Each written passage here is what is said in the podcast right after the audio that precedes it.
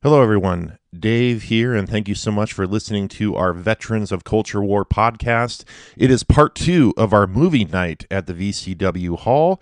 This is where you will hear our 10 most favorite films from 2022 with our special guest, Sarah Welch Larson, who is the author of Becoming Alien, The Beginning and the End of Evil in science fiction's most idiosyncratic film franchise and also a co host on a really great movie podcast called Seeing and Believing.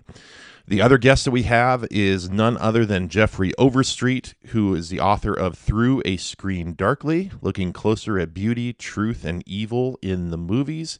And he has written other books as well. He is a professor at Seattle Pacific University, SPU, and you can find his work at lookingcloser.org. So this is going to be the four of ours top 10 movies of 2022. A reminder that we have a Patreon if you want to support the show. And wherever you get podcasts, please make sure to leave us a rating and a review. Okay, here is the intro. Uh, one, more thing, one more thing, Dave. Uh, before before we get into the show, just want to mention Dave and I were recently on the Linoleum Knife podcast uh, with former uh, or previous, I should say, previous VCW guest Alonso Duralde uh, and his partner and, and fellow film critic Dave White uh, talking about Jesus Revolution. Um, about an hour, uh, talking a lot about Lonnie Frisbee in particular, and it was re- really enjoyable. Had a great time. So, if you want to hear us talk about that movie, head on over there and check it out. Again, that's the Linoleum Knife Podcast. All right, now here's the intro. I'm Zach. I'm a musician, a former worship leader. I helped destroy Mars Hill Church. Not really sure what I believe anymore, and I'm okay with that. I'm Dave. I'm a Bible theology nerd, an occasional preacher, a movie buff, and I am still an evangelical. And since this is a modern movies show, I guess we got to do part two, right? Sequel time. This is Veterans of Culture Wars.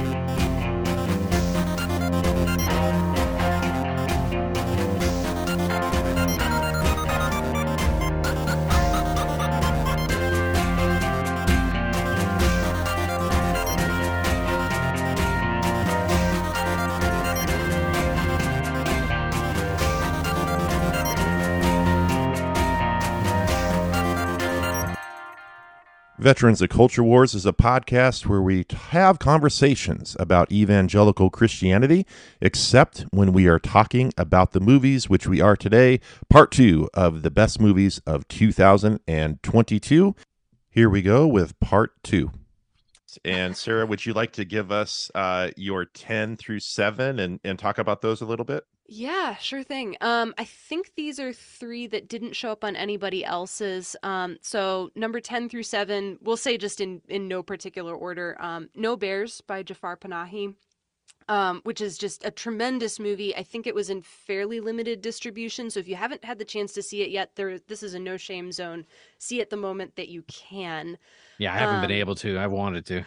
Oh, it's It's- it's, oh, it's so wonderful. good. It's Yeah. Panahi is so good at telling stories that get your hooks in you without you even realizing that they had any hooks to begin with in the first place.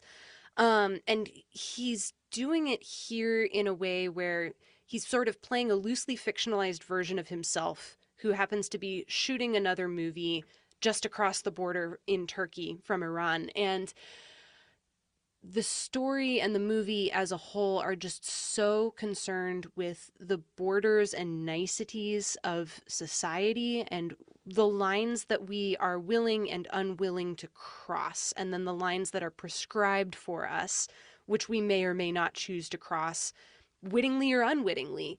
Um, I don't really want to say much more about it other than that. Um, it's a tremendous movie. I think I underestimated it the first time I saw it, and then I had the opportunity to revisit it for um, Seeing and Believing podcast, and it's just grown in my estimation ever since then. And it's the kind of movie that I sit down and think about occasionally, and I don't do that very often. Um, so I have a feeling it's one that's just going to be sticking with me for a very long time. So No Bears, Jafar Panahi, incredible movie. Definitely add it to your lists if you have not had the chance to see it.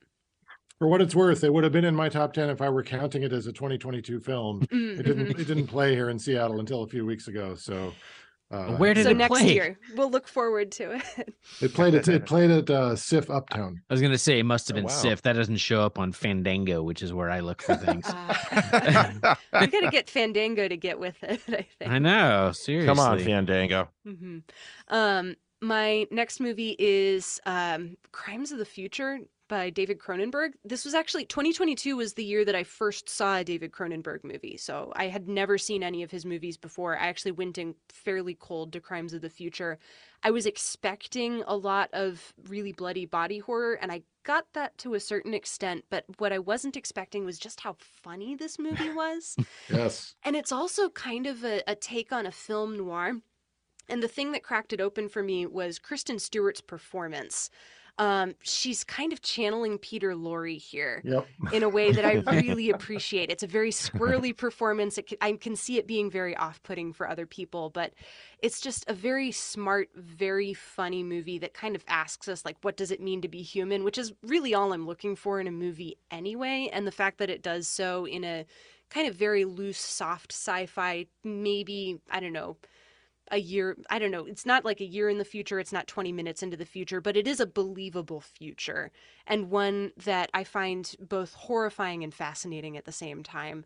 Incredibly humane even for all of the body horror and that's one of the things that i just loved about it was that it's it's smart and it's funny and it's humane and it's also really gross and it's Yeah. able to do all of those things and balance them really well. I felt like i was in the hands of a master the whole time i was watching it If you are on Sarah's wavelength when it comes to the Alien franchise, you're gonna love this movie. yes Um, yeah. It's I mean it's number 11 in my top 10 if that makes any sense. I I, I had I agonized over I agonized over this or the one I have at number 10, but I'm so glad Sarah it's on your list so we can talk about it. Such a Uh, it feels like a collaboration to me between Cronenberg and Wenders, Wim Wenders, Mm, because it has that sort of meandering quality where just when you think you've got your got your your head wrapped around what's happening, he introduces some other me some other random storyline that is so strange and complicates things. I'm I'm so glad you included it. And and complicates things with characters that feel both unique and also of that world and also like nothing else I've ever seen before. There's just some great stuff going on here. Scott Speedman's in this movie and I wasn't expecting to like his character nearly as much as I did because he's kind of a slime ball, but I, I feel like everybody else in the movie is too in their own way and it, it all fits together just so beautifully without having any of the pieces have any symmetry to them at all. It Leah reminded me a Seydoux is little bit everything. of Titane. That- Sorry? That's the, the only one that it re- really reminded me of was Titane. Which I have not seen. Oh, Oh, it's okay. very, very different than that. Titane, I was exhausted by 15 minutes into Titane. Yeah. This this is this is much I like this a lot more. quieter. Mm. um but I was going to say Léa Seydoux is in just about everything these days, and this this may be my favorite thing she's done. I'm I'm I have to think about that some more, but she's so good in this. Um, She's tremendous in it. She was Viggo so good in The French great in it, Dispatch. too. Yeah. hmm Um, and then uh, I suppose my my number eight is a documentary, actually, "All the Beauty and the Bloodshed," directed by Laura Poitras, which is um, kind of a collage of the life of Nan Goldin, both as an artist coming up in the 80s and 90s in New York City, um, as an addict who is holding the Sackler family to account and doing so in the forms of protest that kind of feel like art installations all their own. Um, it's really trying to speak justice into a system that isn't really all that interested in justice. It's more interested in prestige. Um, and it does so by weaving together different elements of Nan Goldin's life, of her work. You actually get to see some of the slideshows that she's famous for, um, and get to understand the way that she approaches both her life and her work, and then also her activism um, in a way that I found quite compelling. So, All the Beauty and the Bloodshed. Um, the only documentary I think on my list, um, but as far as documentaries go, I think this one's pretty tremendous. Biggest gap in my movie going so far from 2022, and it played at SIFF for several weeks here in Seattle, and I just I, I kept buying tickets and then canceling them. Oh no. Um, I think you'll like it Uh-huh. when you get the chance to catch up with. Yeah, I think it's supposed to be on HBO Max um soonish. That's Oh, great. great. news. At least I have a note of that in, in my spreadsheet. Yeah, Um, I haven't seen it either. It sounds sounds like three of the four of us have not. So yeah. look forward to that one. Yeah. Number next- seven, and then we'll go to Jeffrey. Oh, gotcha. Sorry. Uh, my number No seven is Everything Everywhere All at Once, which I think we've we've talked a decent amount about um, already, but it is a delight and a blast to watch with other people, especially other people who have not seen it before and don't know quite what's coming. Um, also, deeply romantic movie, and I think the parts that really work for me are the ones that are not the frenetic action sequences, although those are very good too. Um, I think my favorite sequences are the ones that are really channeling Wong Kar Wai and In the Mood for Love. Um, a few very intimate conversations in alleyways lit in green, um, with kind of a saturated sort of film stock filter over everything. Um, and when I think about everything everywhere all at once, I really think mostly about Ke Huy Quan and his just tremendous supporting performance. Um, he's been rightfully nominated for it. I hope he wins. Um, that's probably the only thing that I'm truly actually hoping for from the Oscars this year, um, because he's just a remarkable screen presence, and we have not valued him nearly as much as we should have in his entire career. I think all of us have read Walter Chaw's incredible piece about the movie. That's Yes. probably my favorite bit of film writing that I that I read all year. Mhm. Um, that has a lot to do with his his uh, relationship to the screen presence of Ke Huy Quan uh, o- over the years, as well as uh, you know his his family, his his his mother in particular, and that was that was a, a really special piece. I'd encourage people to check that out. Well, it's if if this is a segue, then it's perfect because it's it's number ten on my list. There you All go. We'll take that Um, segue. And I would just, I mean, I would echo everything Sarah said, um, and, and she said it so well. Um, if I were to add anything, I would just say it, it's rare that you get to see an actor who, um, who has had this coming, um, a- a- in a case as extreme as Ke Quan, but but also Michelle Yeoh. I mean, she Yes. has never had a role like this, and I hate to say it, but at her age, it's very it's very unlikely that she would get a chance like this to show such agility and not just physical agility, but acting agility. She's hilarious in this. But the whole ensemble is Stephanie Hsu is perfect. Um, to give Jamie Lee Curtis this role and have her her body language in this movie is I they, love her they need to invent a new Oscar for this. Um, it's I- so great. And I'm also a fan of Ryan Lott, this uh, the musician who did the score, and he Mm. did incredible things. Um, you um, listeners might know him more. Uh, his performing name is Son Lux. Um, his his score is incredible. Um, I remember when he won like an award for breakthrough talent or something at the Calvin College uh, Festival of, of Faith and Music. Uh, now he's doing this, and then you get Mitski and David Byrne at the end with a great song. It was a big year for Mitski at the movies. Mhm. Um, uh, yeah, what a just. I, I don't know how to categorize this film. Um, again, I would just wish it were a little shorter, but um, I loved it in the theater and I loved it on a laptop screen while Ann and I were uh, sort of riding out a thunderstorm in, in Santa Fe, New Mexico. Um, it it works. It works in so many ways. So if it wins, I mean that's. I tend to be really cynical about the Oscars when it comes to originality and creativity, and I, I will have to uh, eat my words on that a little bit if it if it wins the grand prize. Nice. Your next one, number nine. Um, this is my documentary, I guess. Um, Mr. Bachmann and his class, and I saw this on Mubi, uh, M-U-B-I, uh, streaming service that is well worth its very affordable um, uh, subscription price. By the way, uh, it is a long sit. Um, you've got to be in for uh, three hours and forty minutes. Um, but as someone who um, I mean, if I were going to write about my heroes, I would start with my teachers.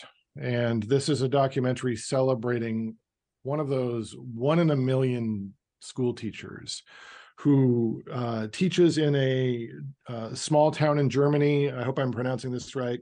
Uh, um, and his his class of elementary school students uh, is a is a class of immigrants, uh, a very diverse population, and he just kind of sits there in his his version of fashion, which is very similar to like I don't know uh, a sort of Winter's Day Steve Zissou, if you can imagine that.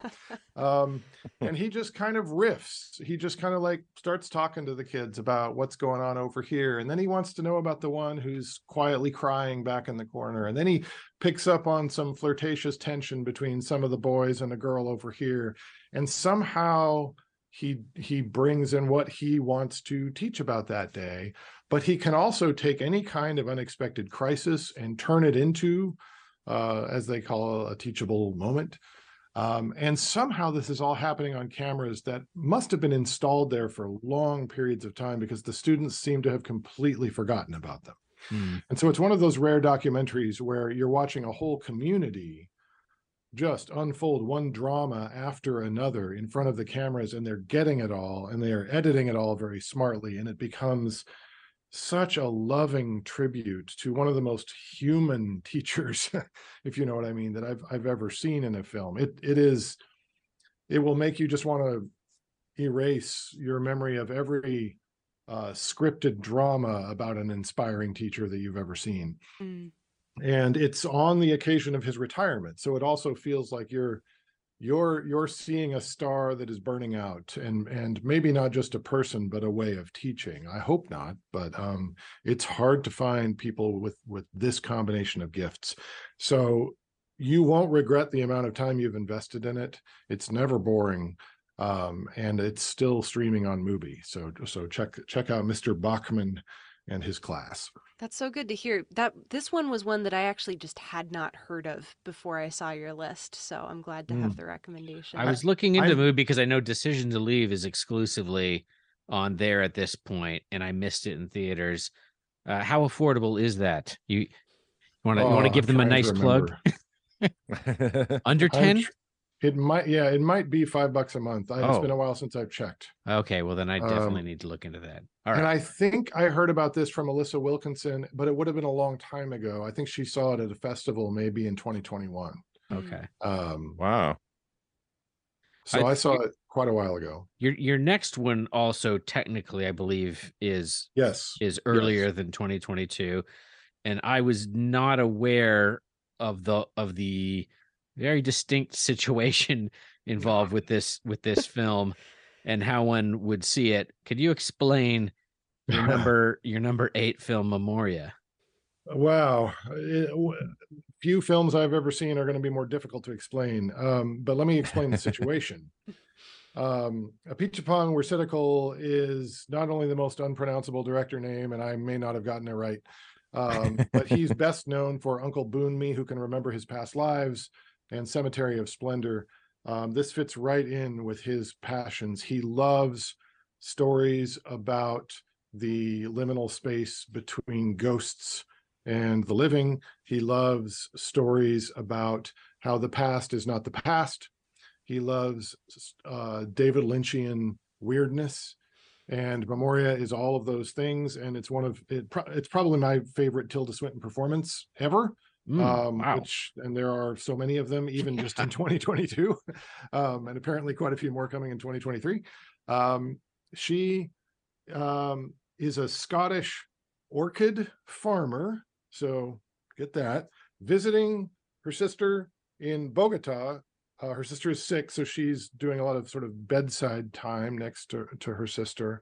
Um, while she's there she's pursuing her curiosities befriends a young musician who can help her, she hopes, understand why there is this loud noise she keeps hearing.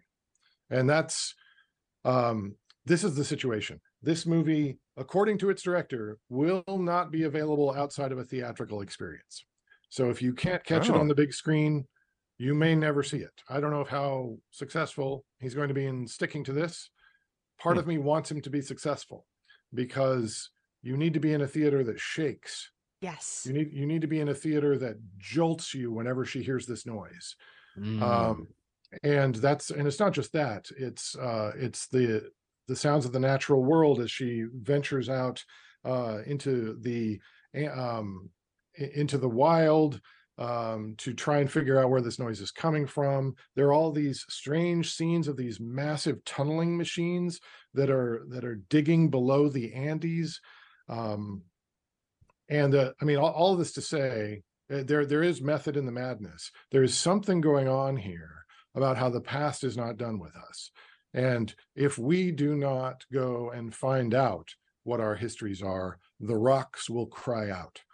Um, uh, it is so somewhere. strange, so mystical, so meandering, again, in a Wim Wenders kind of way. But this is the kind of role I love Tilda Swinton best in, where things are so interior and where she is trying to solve mysteries and she's only a half step ahead of the rest of us. Um, and uh, I, I just felt leaving the theater just so glad I had gone out of my way to not one of my favorite theaters in Seattle, the Egyptian. Uh, yeah, I have a complicated relationship with that theater. Uh, I don't think its sound system is the best. I don't think its seats are comfortable. I think it's way too big for the size of its screen. Uh, but having said that, um, some of the best money I spent on a movie all year, and I, I hope it'll be one of those things they bring back around in revival screenings at Cinerama theaters and things like that, if such a thing still goes on anywhere. Mm-hmm. So that's um, technically a 2021 film, played at festivals then, didn't get around to general audiences until 2022. All right. a tremendous movie. yeah, it really. I like. I saw it was played. I'm like, oh, okay. I'll, I'll, I'll put that on my list, something to check out. But I did not know until it was too late that I had no chance to see it after theaters. So that was disappointing. But um, I don't know. I guess I'll keep on the lookout I've over the seen next it come uh, back decades. in Chicago, so hopefully it will make its way back around to Seattle at some point. Um, because it's played Chicago a couple of times, and hopefully it'll make the rounds again. the The original uh, distribution model for this movie was that it was only ever going to be playing on a single screen in a single theater at any given time, and it was supposed to just make the rounds around the country that way. Um, I think they decided at some point in April of last year that this was unsustainable, so they did do a simultaneous release. Um, but I don't think there are any plans for any home video releases. And while I wish that they would release it so that people could see it a little bit more easily, you really do have to see it on the big screen with a good sound system for certain. I, there's only one movie I've seen that that is limited like that. It was the the documentary about the the it wasn't a documentary itself. It was the remake of Raiders of the Lost Ark that those kids oh, made yeah. over the mm-hmm. course of of 20 years or whatever. And yeah, due to legal issues, they could only show it if like they walked into the theater with the film and put it on. Um, so I got to meet them and see that, and that was that was great. Um, I know when I was uh, when I was uh, uh, more connected with things from you know having interned at at John Malkovich's production company, and and they'd made Ghost World on that. I know that uh, Dan Clowes's niece told me he was working on a a screenplay for for a uh, a a a dramatized version of that. It was called Raiders: The Adaptation. Mm-hmm. Um, but I think it got shelved when that Son of Rambow movie came out. It was also kids trying to recreate a movie that they love, but that was uh not based on a real thing. So, um, yeah, Jeffrey's next, number seven, right? Next one up, yeah. The Banshees. Well, this is one. This is one we're all going to want to weigh in on. I think uh, the Banshees yeah. of Inisherin by Martin McDonagh. Um, I saw for the first time in the company of Dr. Trainer Hansen, who is I can hear him. He's in the office right next door to me here, probably wishing we would invite him into this party. Um, sorry. Um, but we had a great we had a great time watching uh, this. It laughed out loud all the way through it, partly because just the element of surprise. I had no idea where it was going, mm-hmm. and kept hoping it wasn't going to go where where it did go. And then when it went there, I was so glad it did because of how much it made of that rather grim and grisly turn. Um, I love Colin Farrell. This has been quite a year for him. Mm-hmm. Three incredibly different performances and he's masterful Four. in all of them. Four? Four. He was in 13 Lives as well, and he's quite good at it. Oh, I I haven't seen that. Wow, thank you for catching that. You're welcome. All right, now I have to see that. My um we'll talk about my favorite performance from him later. Mhm. Um and I think it's probably true for some of us. Um but he's he's so good uh here as Padrig, the sort of the village idiot, uh, or at least the village dullard um is the word they might prefer. Um uh trying to deal with the fact that his his his best friend Colm won't won't make eye contact, won't talk to him, won't spend time with him anymore. And why? Uh, well, I don't know how much to say here, but They're, there's they're rowing. Colm has a compelling reason about why he's breaking up the band. Uh, and so we spend the whole time trying to figure out are these are these two ever going to kiss and make up?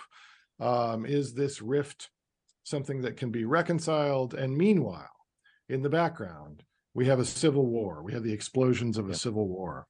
And uh, McDonagh never lets us forget, or maybe just lets us forget that's happening and then brings it back to remind us that what's happening on a micro level is happening on a macro level.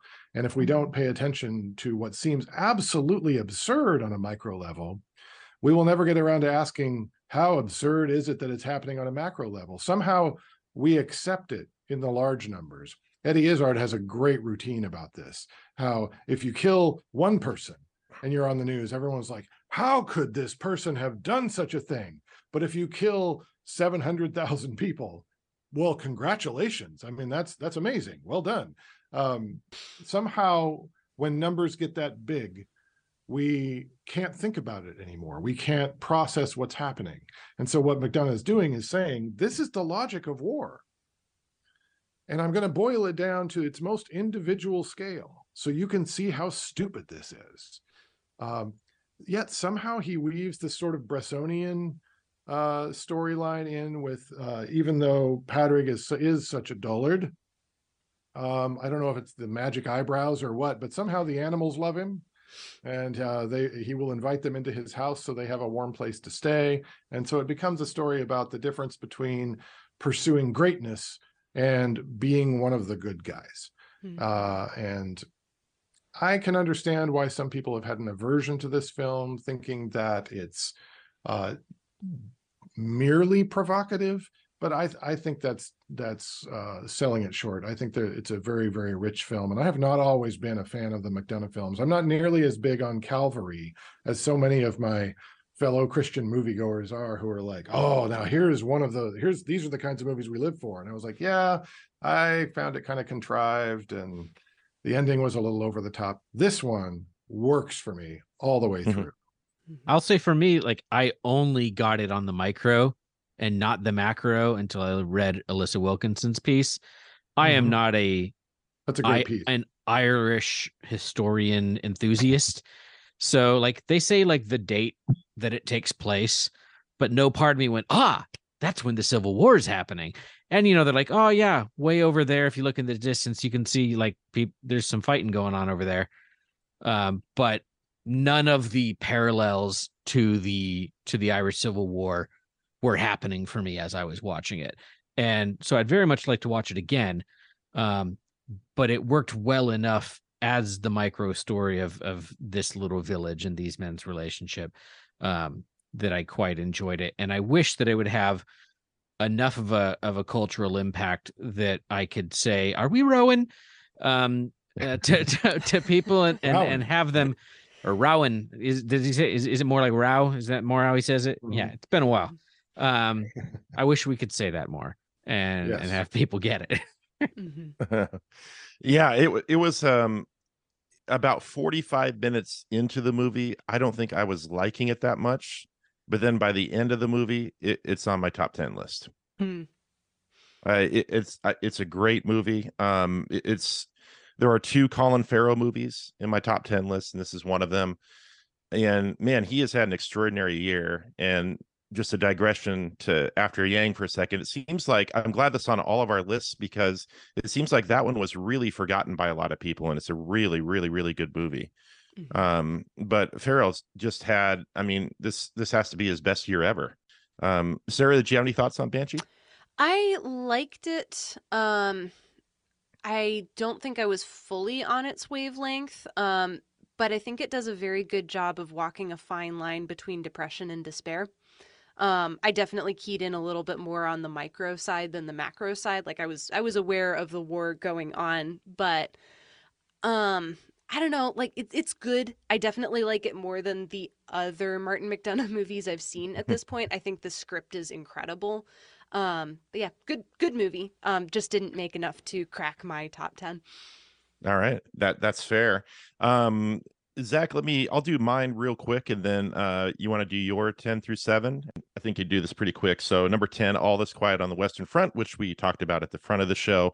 I have uh, Till at number Mm. nine, which is um, just, you know, it, it is such an affecting movie uh, with with an incredible performance um, by uh, Danielle Dan- Deadwyler. Danielle Deadwyler, yes. good. Um, and it's I- I it's another one where I knew the general story of Emmett Till, but again to see it dramatized on the screen, and um, the the director intentionally did not show any violence being done to a black body, but the director did show the aftermath of of Emmett Till lying in the open casket, which historically did happen, and then launched the civil rights movement.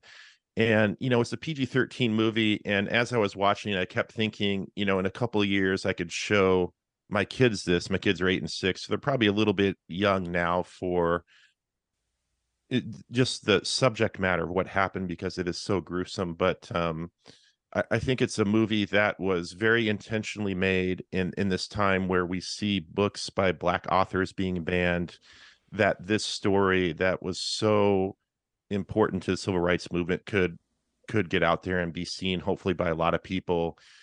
Um it, it yeah really really great. Um and then my next movie number eight was men by alex Mhm. garland who has become a filmmaker i'm i'm very very excited about i really liked this movie when i first saw it and then we have mentioned alissa wilkinson i read her i believe it was an interview with alex garland and i like the movie even more because he was kind of talking about the his interest, I guess, in the Garden of Eden and that whole story. And there's a lot of imagery from that movie, which is this is a horror film that that shows up in the film. And I mean, just the the big scene, which you've seen it, you know what I'm talking about, is so off the wall, wild and shocking, but just amazing. I- hilarious. yeah, I, I, yeah, it's just it's amazing. I laughed Um, so much during the, I went with with a group of friends and we were dying watching that Yes. movie. I think it may be different if you're watching it by yourself, but uh, I don't know. That was it was yeah something. no it, it was funny I, I saw it by myself and then with my wife michelle so i saw it twice um but yeah fan- fantastic. And then at number seven i have top gun maverick which is probably different from you guys but i i had a blast watching this movie. I had a lot of fun. It is way better than the original. The original i have a nostalgia for just growing up. Um what's interesting is as a kid i used to watch the original and i liked all the scenes and all the stuff that happened. I don't think the story is necessarily great. And as a kid i wouldn't even like watching the very end the the climax the big battle at the end of the first one. I just thought it was just whatever you know? The rest of the movie was a little more interesting to me. But this one builds up nicely to the big climax. Um you know they, they say this brought people back to the movie theaters and it felt like a 1990s kind of action movie to me when i was coming of age and it did not feature a comic book hero. So there's that. All right. Uh it's better Zach, than you're- it has any right to be, that's for sure. I Oh, thought the yeah, third better act than was original. was very enjoyable. Uh, Mhm. Once the, once they got done with the majority of the movie's references to the first one, the third act went in a t- different direction. that was honestly surprising, and and I really liked that. But the third Yeah. act, the third act is just a big reference to the the third act of Star Wars. Okay, I'm, Mhm. I'm gonna I'm Right. gonna rein myself in. Yes, Um, yes. no that's fine I, I see it as a homage right but but i yeah doing the trenches with the missiles up above and trying to hit the target yep i you know i definitely see it that Well, part. I mean, I, yes, I, mean have to every, everybody's seen it, so we can spoil it. I like the Yeah. more like like the they're downed and behind em- enemy lines and need to Yes. figure out how to get that aspect of it less less than the yes we need to hit this exact spot to blow up the death star um because yeah that was straight up star wars but yeah no i didn't i didn't uh envision a top gun movie where they would allow maverick to get shot down and have to fend for himself or whatever Eh, that was interesting but freaking naming that guy Rooster. Come on. See,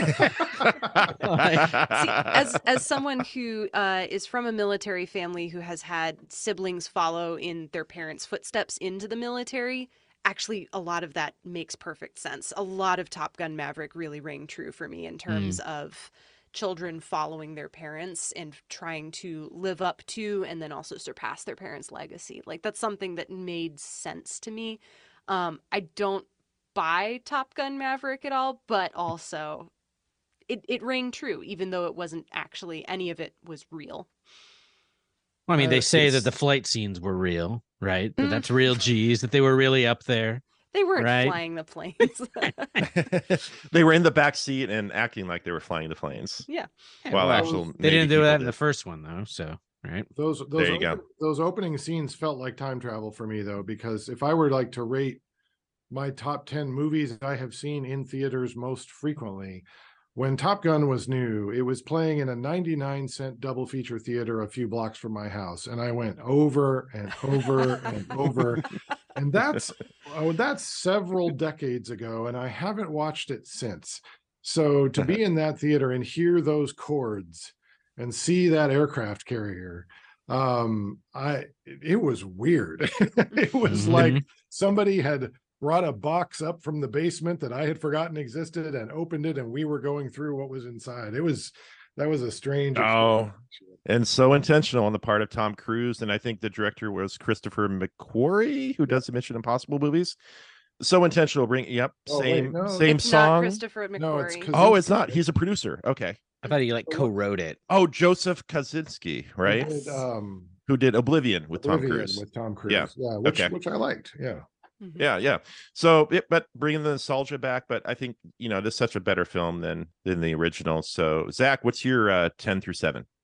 Uh, yeah. Uh, the Women King is my number 10 Mhm. Um, that was one that I thought benefited a lot from being in the theater. Mhm. Um, there's a lot of uh, talk leading up to the Oscars where that was the sort of thing a lot of folks expected to get uh, Viola Davis a nomination and uh, Gina uh, Prince Blythe. Did I get that Gina right? Prince Bythewood. Blythe Wood, yes, uh, uh, best director potentially.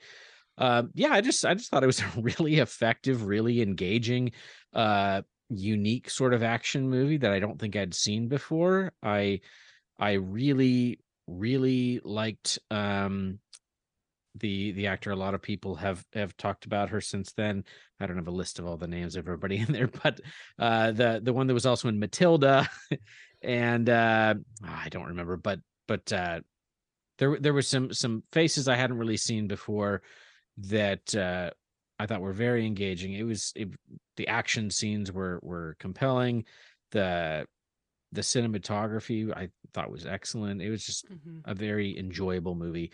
Uh, 3000 Years of Longing was my number nine. George Miller's uh, surprise, I have a movie. Uh, like, what did they announce it? Like a month before it came out.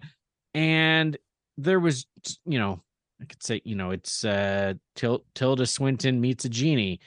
And uh, they spend the movie with her figuring out what the wishes are going to be and all that. And you get a lot of uh, George Miller's various fascinations with strange sights and interesting bodies and but it was also just full of just like classic director that knows what he's doing stuff you know match cuts and sound bridges Mhm. and and that was the sort of stuff that just making me so happy when they cut from the the the wheels down on the jet to the the wheels of a shopping cart or something. Yes. and it's like it's just these little things that he just thinks about all of it. And so it was it was just an absolute joy for me to watch that one. And uh can't wait to to see his uh his his his prequel to fury road um i'm It, assuming he's remind, it reminded me a lot of a Jeunet film like Mhm. Amelie or Mhm. Delicatessen, the way it zigzags around and leaps from one story to another story to another story. Mhm. Um, and a lot of those, the, the visual trickery. Yeah, I, I hadn't seen a movie like that for a while. And it was, it was, it was fun to see him taking a swing at it. Yeah, it was a very playful movie. So I I really enjoyed that. Uh my my number 8 was Women Talking. My number seven is Marcel the Shell with shoes on, and and uh, we, we can talk more about that later. I'll I'll just list the the rest of mine uh, going up here. Uh, my uh number six that would be is weird the Al Yankovic Wow. story. Uh, okay. which Bold move. which it was so funny and i just had a blast i had friends come over and, and we watched it as a big group and you know it's about the story of this struggling artist who ends up dating madonna and writes this incredible original song called eat it only to have michael jackson swoop in with a very similar sounding song and kind of wreck his career trajectory. So you really feel for the guy, you know, you really get the sense of of of of Al as as a real mensch and and you know an artist that that tries and tries and tries but then you you know you can't you can't top Michael Jackson. Everybody everybody's going to think that Beat It is the original because he's Michael Jackson. What can you do? So that was very enlightening, I thought. Um well So basically, also so kind of basically, funny. it's it's it's it's tar, you know, Mhm. all over again with Mhm. uh, you know the lo- looking up to the the specter of Mahler and all that. I mean, it's it's the same story. It was very similar. Um, I um I know the biggest. I have a good friend. Hello, Jake Mark. If you're listening, he probably is not, but he is the biggest Weird Al fan of all time, and he definitely approves of that movie. So it was super there you go. fun. There's your validation. um, yeah, my my next one, my my number five is Avatar: The Way of Water. Little and movie. You know, I'll say I saw the first one one time in theaters. It and Coraline are the only movies I thought that were improved by 3D in any sort of meaningful way. I didn't watch it again until like a week before seeing this because I was going to take my son, and so we watched the the first one at home, and uh, you know it was fine. And then he and I went and saw this one, and it's it's wild that a movie could be my number five of the year despite me being like, yeah, but I mean, the first like hour or so is just, it's fine. It's setting things up. But uh, James Cameron has a lifelong obsession with water and and him structuring the second half of this movie around underwater scenes was just so in his element uh that you could tell he had a blast doing it and and I loved it too. You know, you, there's all sorts of references throughout to his various films and for me I think The Abyss is my favorite James Cameron movie. So going mine back too. into the underwater stuff um you know I I thought that the the 3D was was something that that really enhanced it and just thinking of things like having the camera pointing up at the surface of the water and you seeing the the the sun way up there and having a, a sense of how deep they are in there. And all he did to with with tiny little things in the foreground and you get great sense of depth there. And it, it was just a really really neat big theater experience. Um glass yeah, I think um was oh sorry go ahead Oh, I was going to say eh, they say James Cameron is really the only director worth paying 3D for mm-hmm. because the, Yeah. the Avatar movies. I mean, yeah, and it, it was a lot of fun. The- The battle scene is just epic, and I'll just add real quick that there's so many battle scenes. Like think of how terrible Michael Bay's Transformer movies are because Never there's seen 'em. close up close up shots where you just hear metal on metal. yeah But Cameron will will pull back, and you'll be able to see in the fight scenes like who is where and who is doing what. And I, he's just a as a battle filmmaker, I guess as a war filmmaker in that sense, I think he's just extremely talented. Yeah, and I I'd liken it afterwards, like you know, Ca- Cameron with water is like Herzog with jungle. Mhm. Um, yeah, like you, I I want to see any of those. like, um, so my number four is Glass Onion. I think everybody knows about that one. That was just super fun. I I took my son to that, and then the family watched it later as well. Um, my number three. This is the one that that I'm going to stake my claim on. This is this is the one that I'm most passionate about, including here. I think is Pearl. Uh, Ti West wow. uh horror sort of but i thought more comedy take on sort of a, a a wizard of oz sort of story and i didn't even see x which which uh I believe also came out in 2022. Yeah, at the very X beginning. came and then Pearl was the was the prequel. yeah, so later. so it's the prequel to a movie that I didn't see. Um, I do intend to see X, but I I don't think that I was really missing anything huge in the story within Pearl by by not having seen that. And uh, M- Mia Goth's performance was just so distinct, uh, so engaging for me. Just every time she says Howard, I was just dying. I just loved it. Um, so I, I I I saw that a couple times. I took my wife to it after having seen it once, and I maybe it's the funniest movie of the year for me. like I just really got a kick out of it. Um, I really want to see it because of your enthusiasm, but I, I, I, I might, I don't know how confident I am about this, but I might recommend that you, you might appreciate Pearl more if you don't see X. yeah. Um, I, I suffered through X. I can appreciate some technical aspects of it, but it re- made it really hard for me to want to see Pearl uh, as much as me a Mia Goth fan as I am. And then there was just a whole lot of horror films I saw at the end of the year, and I just couldn't do another one. So I will catch up with Pearl because of you, Zach. But um, and X um, is far more of a traditional horror movie than Mhm. than Pearl, Yes. right? Yeah, yeah. Yeah. I it I I yeah. It's it's weird f- I, to to even think of it to me as as a horror movie. There's only a couple instances of of violence of of gore or whatever, but um, it it is so much a tonal movie. It it walks that line and, and it maintains this this precise tone so well from the font of the credits to the the swelling music and and the the bright sort of technicolor cinematography of the the era. I think isn't the deal with these movies that he's trying to shoot them in a, in a manner consistent with with the style that it takes place in. So X is a like they're filming a, a porn film in the 70s and so it's more more gritty and I don't know if they like shot it on 16 millimeter necessarily but giving that sort of effect whereas this is like almost like a, a, a musical of the 50s or something. So big bright colors big orchestral music um big performances but they absolutely worked for me um Great performance, just incredible. yeah. And my my my number two is everything everywhere all at once. And my number one, uh, I'll I'll wait and we'll get to that uh later.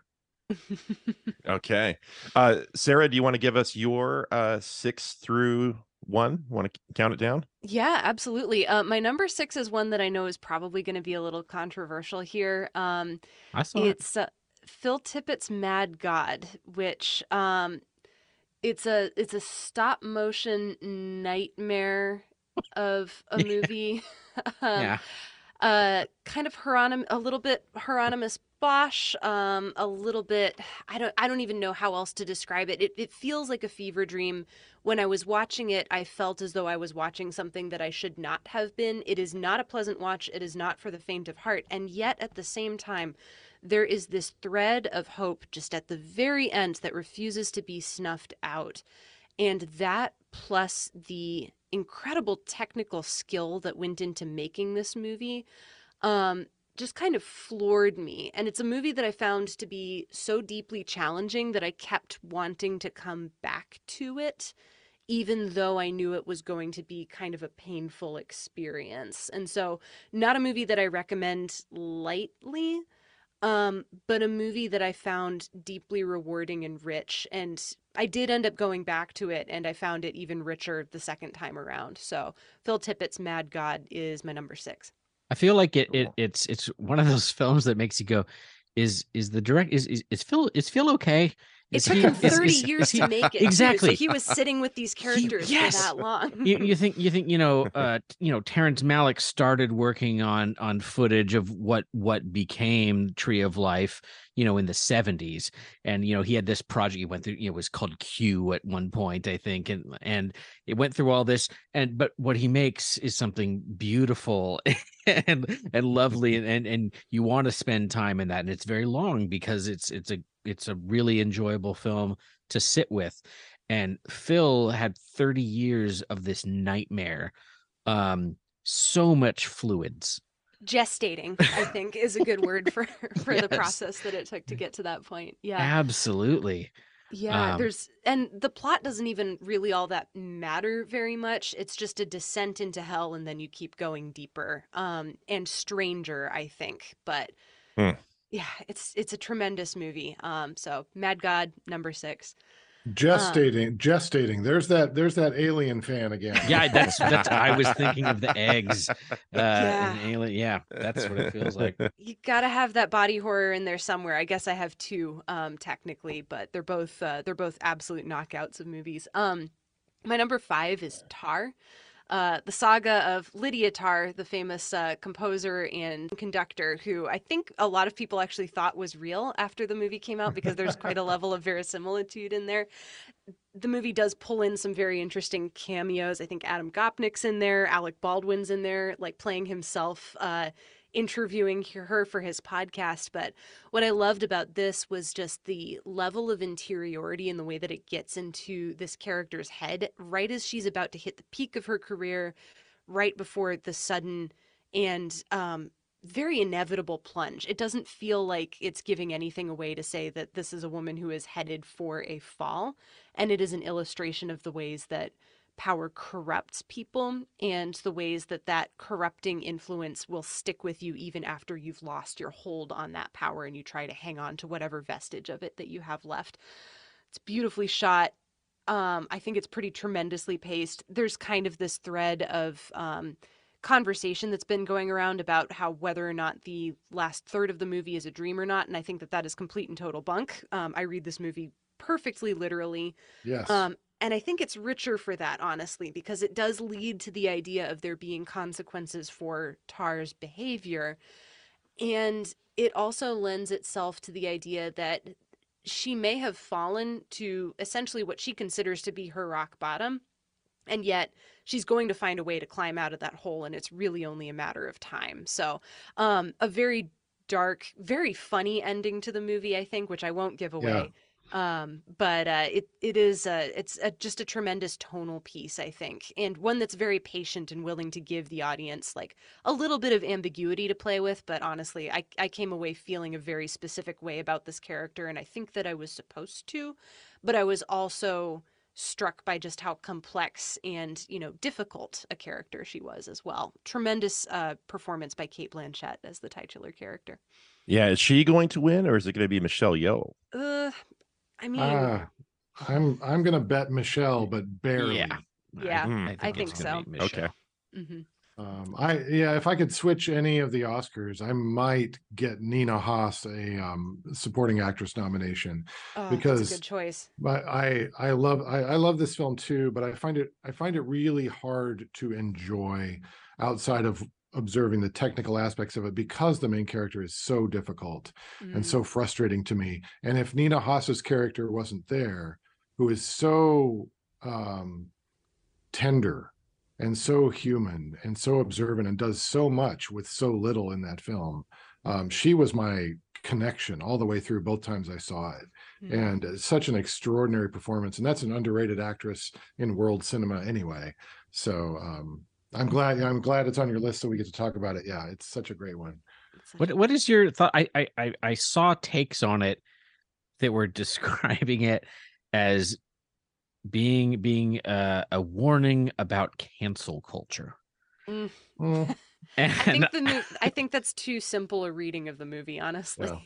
yeah, I just I did not see that at all, and that Mhm. seems more like like the you know women talking is anti-Christian sort of like super surface level thing. But yeah, that was I don't know if if other people saw those takes going around about it, but those kind of I saw those. me. Yeah, I saw those takes before I saw the movie. Um, I mean, you could probably make that case a little bit. There is that pretty big monologue by um, Lydia Tarr, Cate Blanchett toward the beginning, where I think there's a single take of the camera. She's walking around the rehearsal thing, kind of talking about various hot button issues. Um, but yeah, I, I thought it didn't make my top ten. I thought it was a good film. Um, I, I really liked Todd Field's in the bedroom from way back when his his debut with Tom Wilkinson and Sissy Spacek, and yeah, he's a he's a good filmmaker. Little Children is my favorite of his. Um, uh, Mm.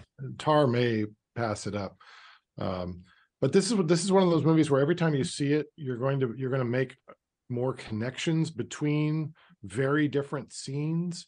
Uh, the second time I watched That it, makes sense. kind of blew my mind to see her in front of the orchestra looking out at everybody paying attention to her then she goes home and she sees her daughter has set up all of her dolls in uh, the arrangement of an orchestra facing a conductor Mhm. and then later there's a scene i'm just going to call the fishbowl scene Mm, that to me is the hardest hitting scene in the entire film. Um, and it's a gamble that Todd Field takes in, in taking us there.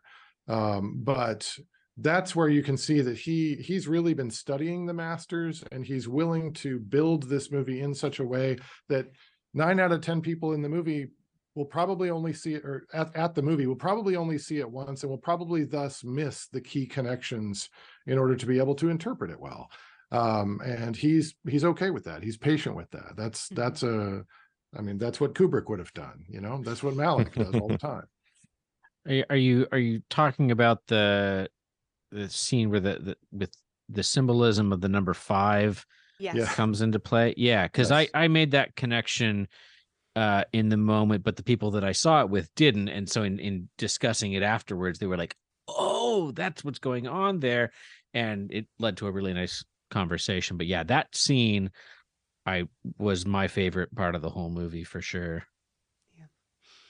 complex and, and thorny. Um, my number four is another complex movie, um, Decision to Leave by Park Chan-wook, um, which is kind of a love story, kind of a murder mystery, kind of just a, a an entanglement. Um, it feels romantic, and then it also doesn't feel remotely romantic at all. And I, I've seen plenty of people um, compare this to Hitchcock's Vertigo, and I get that, but I think that Decision to Leave is able to give its female characters a level of interiority that Hitchcock is simply just incapable of doing.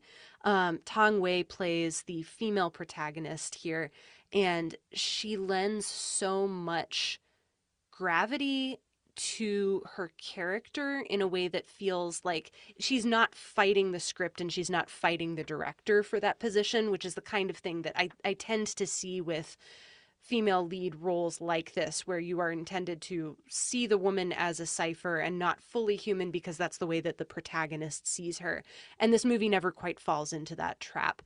Um, beautiful swoony i love the cinematography here. There's there's several incredible shots that involve a shift in focus um, and i'm thinking primarily of the initial interrogation scene where um, our cop meets his murder suspect for the first time and he's asking her about the mysterious death of her husband.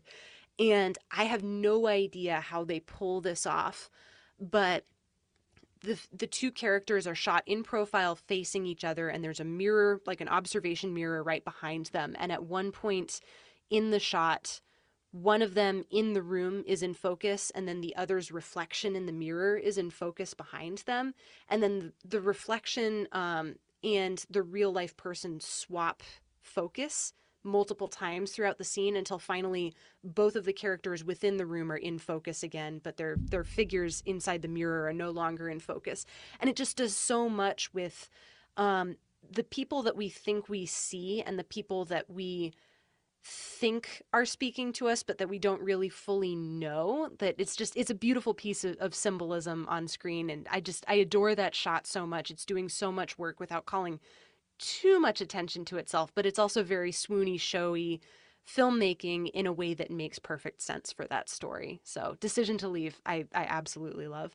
I could use a hundred dollar word, it, sound, it sounds like that shot is a split diopter. I think it is. I have no idea how they pulled off the focus pull in order to get that split diopter going. though. Dear listener, I have no idea what that is. um, technical filmmaking term, but essentially it allows you to have two points of focus within a frame at different depths of field within the Oh, cool. frame. hmm It's a really neat trick, and once you start seeing them, um, and you watch a lot of like masters, you'll see them everywhere, and it's always a joy to to point out and be like, "Oh, that's a split diopter shot. I love that shot." It also Yeah. it also gives you a shot through the eyes of the corpse that the police are standing around, and, you- and you get to watch an ant crawl across the camera lens. It's Oh, that's cool. It's so relentlessly visually creative. Yeah, I really want to see it.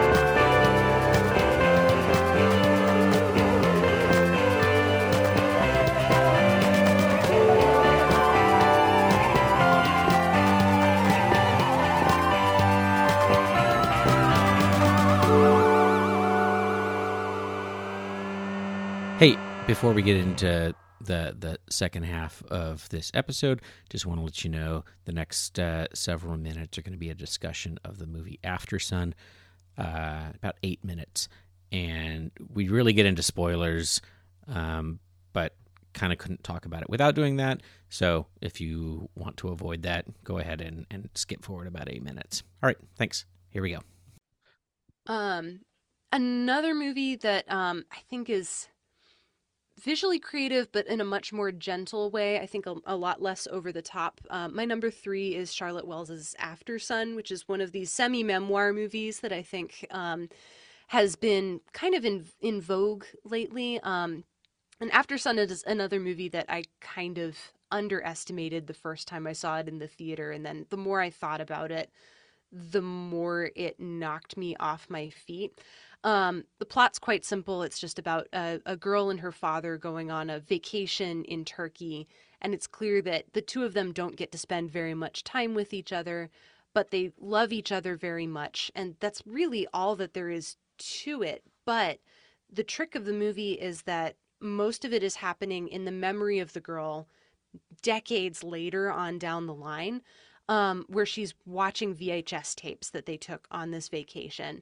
And so we get to see her sort of reconstructing her memories of this vacation with her father and trying to go back and understand who he was as a person because she's beginning to approach the same age at this point in time as she's remembering the story as he was when they took that vacation together. Um, there's a lot going on about the the unknowability of another human being and the complexity of another human being, and then also coming to recognize them in yourself as well.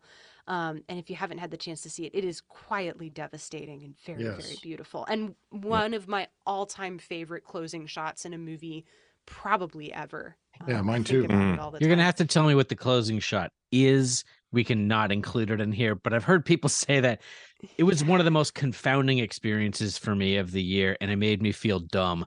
And I got really frustrated that I Oh, felt that way because I per- well, I purposely went in knowing nothing. I don't think I watched the trailer. I just knew this is probably for me. I Mhm. was expecting to love it, and even after having seen it, I'm like, yeah, it, it seems like it for me.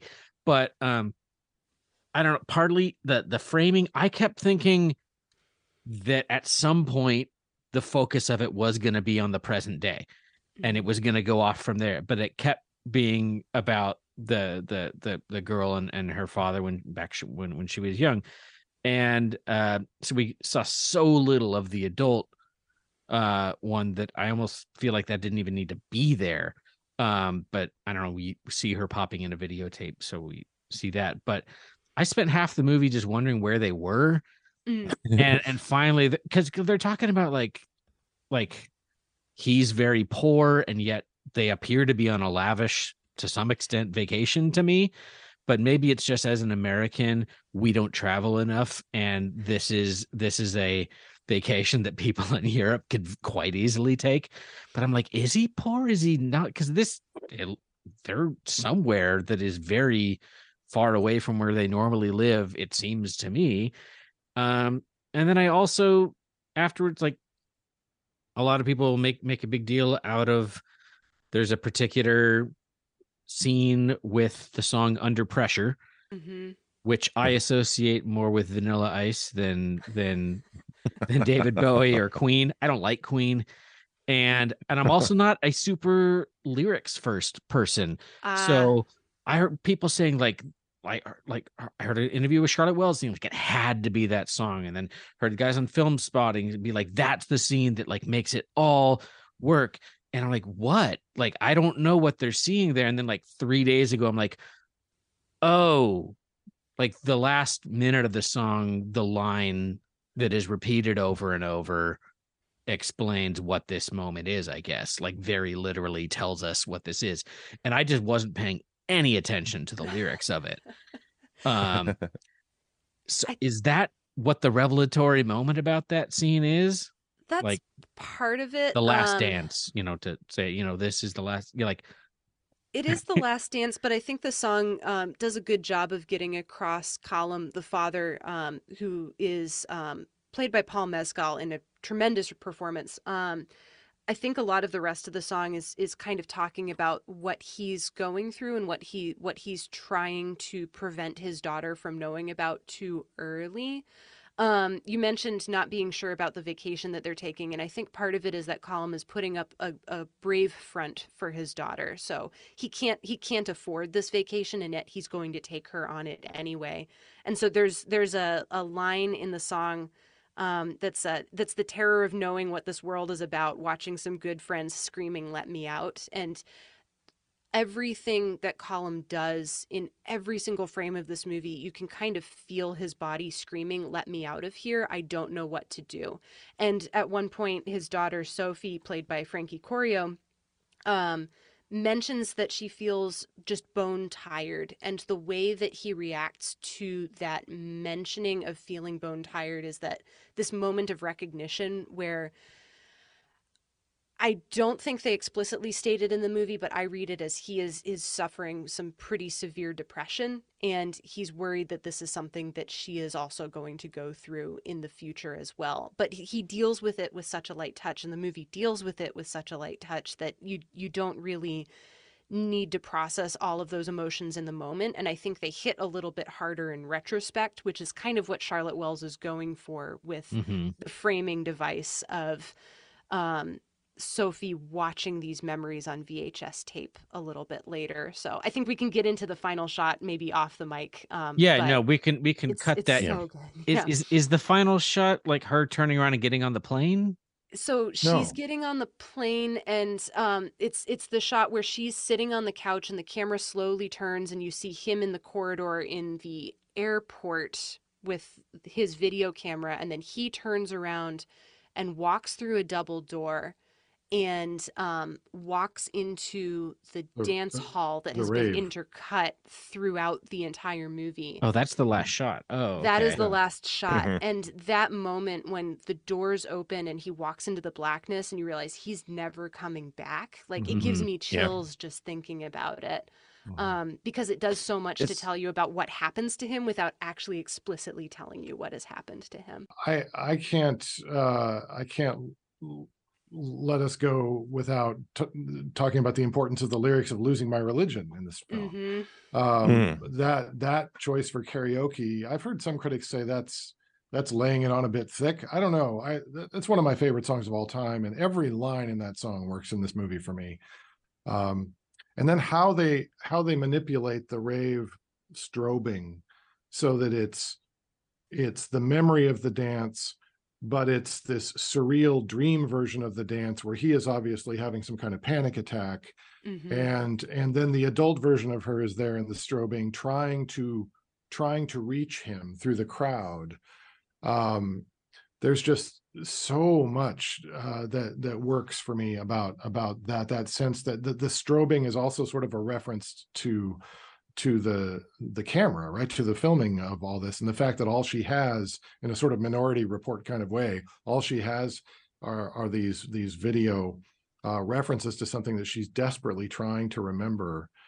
Um, and I can't help but think about what Walker Percy has written about how the the distancing effect of images and how pictures steal our memories. So if we have videos of these things, they become what we remember, and we become we, we're even farther from the real thing, from what it felt like to be standing there. Um, oh man, uh, that that's number twelve on my list, and um, I think this is the most likely thing to change over the years as I change my list. Because at one point it was, it was either this or my number one, and then I got into a big Wow. argument with two different critics about this film, and they were both very, very. um they, they think it's wildly overrated, Mm. and they they made me Mm. so uncertain that I decided I had to knock it down until I see it again.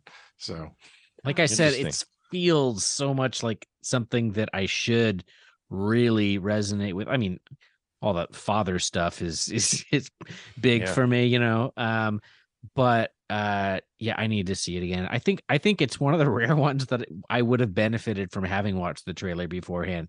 Mm. I was like, when is the story kicking in? Isn't it about the adult? so yeah, yeah, I, I just I felt dumb, and that made me feel bad. Like I'm not smart enough with movies. Oh no, I don't I don't understand Aftersun. Uh, so yeah, I'm gonna I'm gonna watch it again. I'm pretty sure about that. You definitely should because it's it's worth revisiting and it does get richer with rewatches, I believe. Yeah. All right. Right. Yeah. Well, we got to hear the top two, the big top two from Sarah. Yeah, uh, my number two is Jordan Peele's Nope, um, which was one of the most fun experiences I had in the movie theater this past summer. Um, I don't know. I, I think Jordan Peele keeps getting better and better for me. Um, I actually like this better than either of his previous two movies, and I was also one of those people that liked Us even more than Get Out. Um, Me too. Yeah, he's he's just I'm the reverse. oh man. I think he gets Um, worse with each one, but Oh no, I think he's getting richer and more complicated and he's interested in in going down all of these fun rabbit holes and also having fun with the audience. Like there are some really fun moments where I could tell that he was having fun playing on our emotions as we're watching this movie. Um and also just very rich thematically where he's he he's focused primarily on the machine that is Hollywood and the wild animal that is Hollywood and fame and storytelling and how it is impossible to tame that beast no matter how hard you want to try. Um, and he Mhm. does it in such a visually inventive way, in such a creative way, by kind of smashing it into a genre picture of this alien invasion, or or is it kind of idea. And I love that you can't really boil it down to just one thematic thing. He's playing with multiple things that all sing in harmony with each other. Um, also, really good performances by Daniel Kaluuya and Keke Palmer, especially. Um, very funny movie, very funny script. Um, just caught me by surprise and then continued to keep me by surprise. And I found myself kind of laughing with delight as I was watching it, even during some of the more horrifying parts, just because I could tell that Jordan Peele himself was having fun putting those pieces all together. So, uh, no, Yeah. Oh man, the, I remember you guys talking about seeing and believing when Daniel is sitting in his pickup truck with the alien overhead, and it's like this terrifying scene, and he just reaches over and locks the door, and he gets having, funniest. That's one of the funniest things I saw last year, I think, as well. I, Um, I probably would have liked it more if if the if the file hadn't been corrupted at the theater. oh Uh, no. Yeah, right. They had to fix it right in the middle of the big chimp scene. Oh. Oh, So I wa- oh No. no, Yeah. that's that's bad. Yeah, so Ugh. at least they were able to fix it. They didn't. I didn't have to go home and come back and watch the whole thing over again. Um, but yeah, it was like you're That's sitting there for for 20 minutes and then had to go back 10 minutes and watch. Yeah, it really just messed with the whole experience. So Yeah, that's such a shame because I feel like the momentum of the movie works so well and the pacing is so good that to interrupt that, I think probably didn't do the movie any favors. Either. yeah, that's, that's maybe the worst scene to have that happen in. That Yeah. that scene was really really something. So yeah, It, it, it has it has some pretty great special effects, uh, especially the the farther the film goes. But my favorite special effect in the whole thing is Michael Wincott. Where did they find him? I mean, I haven't seen him in a movie for so long, and they bring him back. Uh, he is one of the most singular screen presences, and I was just so happy to find out he's still around. Mhm. Oh wow! All right, well, we got to do the drum roll or something for Sarah's number one. Yeah. I don't think it's much of a secret because I've been singing the praises of this movie literally for an entire year at this point. Uh, my number one is Kogonada's After Yang, which is the story of a family who has um, lost a family member. In this case, it's uh, in the form of a robot that they purchased in order to give their adopted daughter a companion and a tie back to her home country. And he breaks right after the beginning of the open or right after the end of the opening credits and then the rest of the movie is just this family trying to pick up the pieces after Yang is gone and it's such a smart movie about grief and loss and coming to terms with the person that you thought you knew but didn't fully know, which I think is just a theme in a lot of the movies that I loved this year. And I know a lot of other folks um, here really liked Marcel the Shell with Shoes On, which is another favorite of mine from this year. Both kind of dealing with similar themes of, of grief and loss and coming to terms with it in very different ways from very different angles. But the thing that works for After Yang for me is Kogonada's direction and then also the cinematography by Benjamin Loeb, just the way that the family is framed within their house so that the windows and doors all kind of cut them off from each other as they're going through their individual processes of grieving. And as the movie goes on, those doors and those windows begin to open up in new and surprising and interesting ways, both for the family members and then for those of us in the audience watching them. Um, I don't know. I just it feels so smart about the idea of loss. It's just a beautiful sci-fi movie without getting too hung up in the science or of it all. Um, yeah, I just I adore After Yang. I could talk about it forever. I'm gonna give everybody else a chance to talk about it too. Um, but that's my number one of the year is Kogonada's After Yang. That was my number one as well, and and I, so that that was like February or so when that became available March, to I see, like think. on on Yeah. Showtime or something. I know that I I saw it just a few weeks before Everything Everywhere All at Once came out, and I'm glad I did that because, like I said, I I went to see that one five times, and yet still each time I was like, yeah, I still like After Yang more than this. like After Yang, it's just nothing topped it. So it's been so long, I haven't rewatched it. It, I mean, I I've been meaning to to buy the Blu-ray and watch it again, um, but nothing nothing left me with the feeling that After Yang left me with. It was it was so meditative and and just controlled in all the best ways. You just got the sense that Kogonada is just doing exactly what he wants to, just putting all of the pieces in the perfect position. And it, it was really, really impressive and and a, and a shame that for as many um folks like us that seem to love it, I just don't hear much about it in the culture at large. You know, no no nominations for Oscars or anything. Um, but boy, boy, did it hit me. And yeah, stories of grief always always hit me. I I I think I may have cried watching that one. Mhm. Um, it was it was a special movie. It just kills me that it didn't get a wide theatrical release. Um, Yeah, that that cinematography deserves a big screen. When when I was able to access it on Showtime, I reserved the biggest classroom on campus with the biggest screen and the best projector, and went in there and sat there all by myself and watched the whole thing just so I could uh, get as close to a theatrical experience as I could. And um, the quietest science fiction film maybe I've ever seen Mhm. Mhm. um and also maybe the scene of the year for me uh with uh yang and jake talking about tea um and i feel like the Filmspotting podcast has stolen all my thunder on this but um they they could they couldn't stop talking about that scene either um and it rivals um a moment at the end of fabelmans where one great actor is imitating another great filmmaker Mhm. um uh colin farrell how is this the same actor that plays the penguin in the batman being so gentle and so quiet and such such a wonderful father and husband figure in this um not that he's perfect he's got a lot to learn but he's open to learning um yeah just such a such a beautiful film i i went on and on about this on my own I, I did a film countdown on substack this week and i did a 10 minute video for each of my top 10 films so i'll just say I- I have a lot more to say about this. I'll save it for that because I know that that we're we're running a little long here. But um, um, Kogonada Yeah. is now, Kogonada is now my favorite American filmmaker. Mhm. Um, Wow.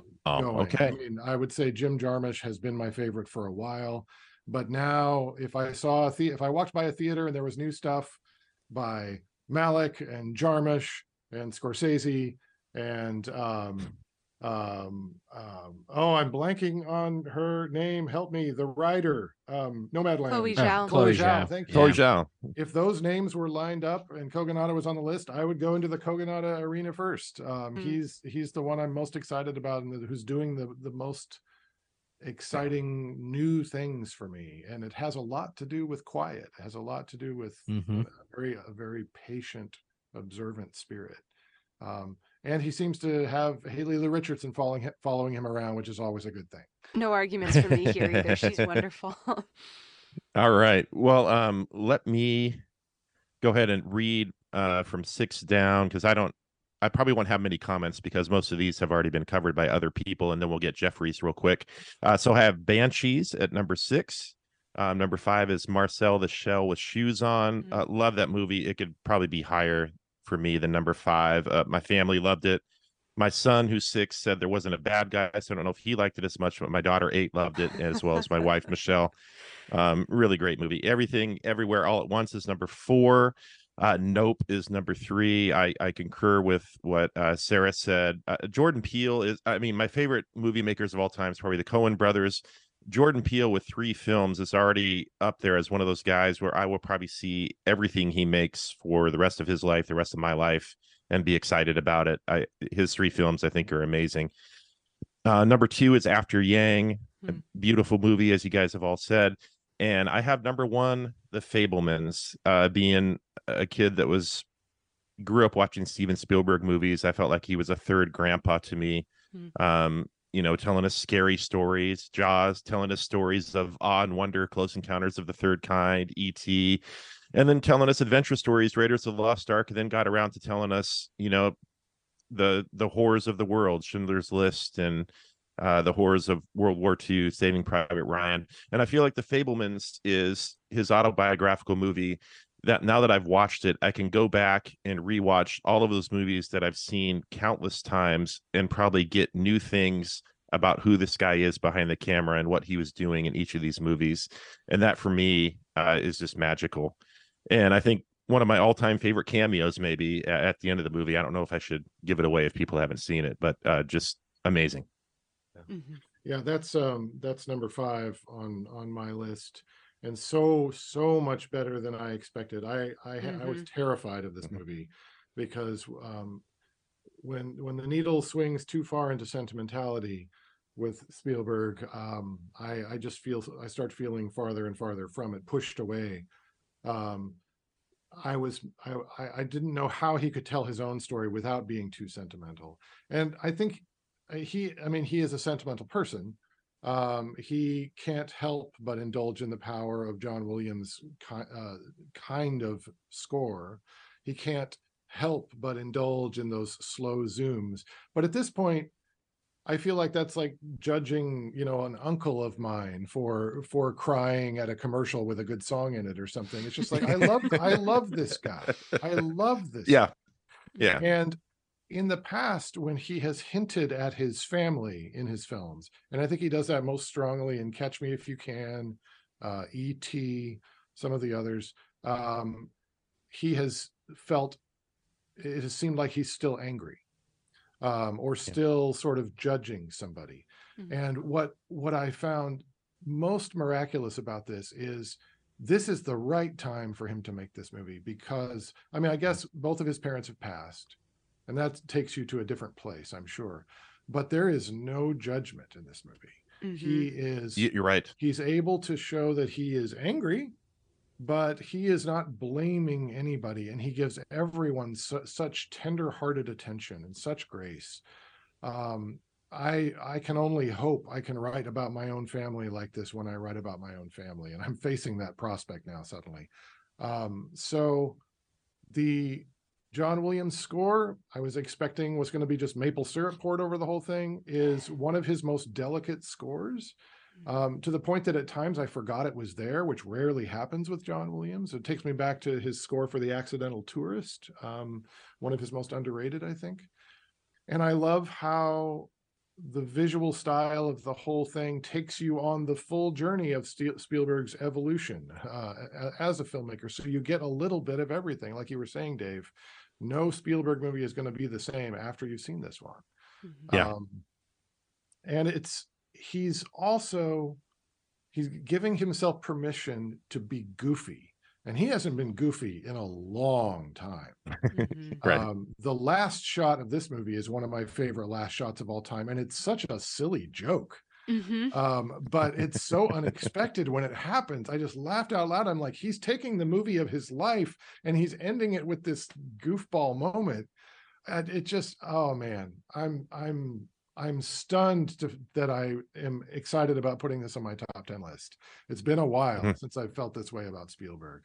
Mhm. Um, and I yeah, I I love what you said uh, just real quick about the no judgment. Uh, that, that was one of the most stunning things to me, and one of the things that Michelle and I talked about. We saw this in the theater, a, a rare date night out from movie theater with two young kids. We don't get out that often to the movies, but um, that's one of the things we were talking about. Is man, everybody in this movie was complex. I mean, Spielberg would show the reality of of the pain and, like you said, the anger, but then he would show another side to the character that made them more just human the value of the even even the ugly anti-semitic bigots at the school. I mean spielberg is very mm-hmm. real that anti-semitism is evil wrong it is really really ugly. But even some of those characters became more complicated with the the film he shows of them at the beach and and the students. It- it's just a a- a real tightrope walk and the tensions that that exist within the movie were really profound to me i guess mm-hmm. in that sense if I'm wrong about this, you can cut this out. But somebody just stopped by earlier today and said, "Did you realize the actress playing his, um, playing Sammy's sister in this, the the sister that he's closest to, is the same actress who stole the movie out from under Leonardo DiCaprio in Once Upon a Time in Hollywood? The little girl.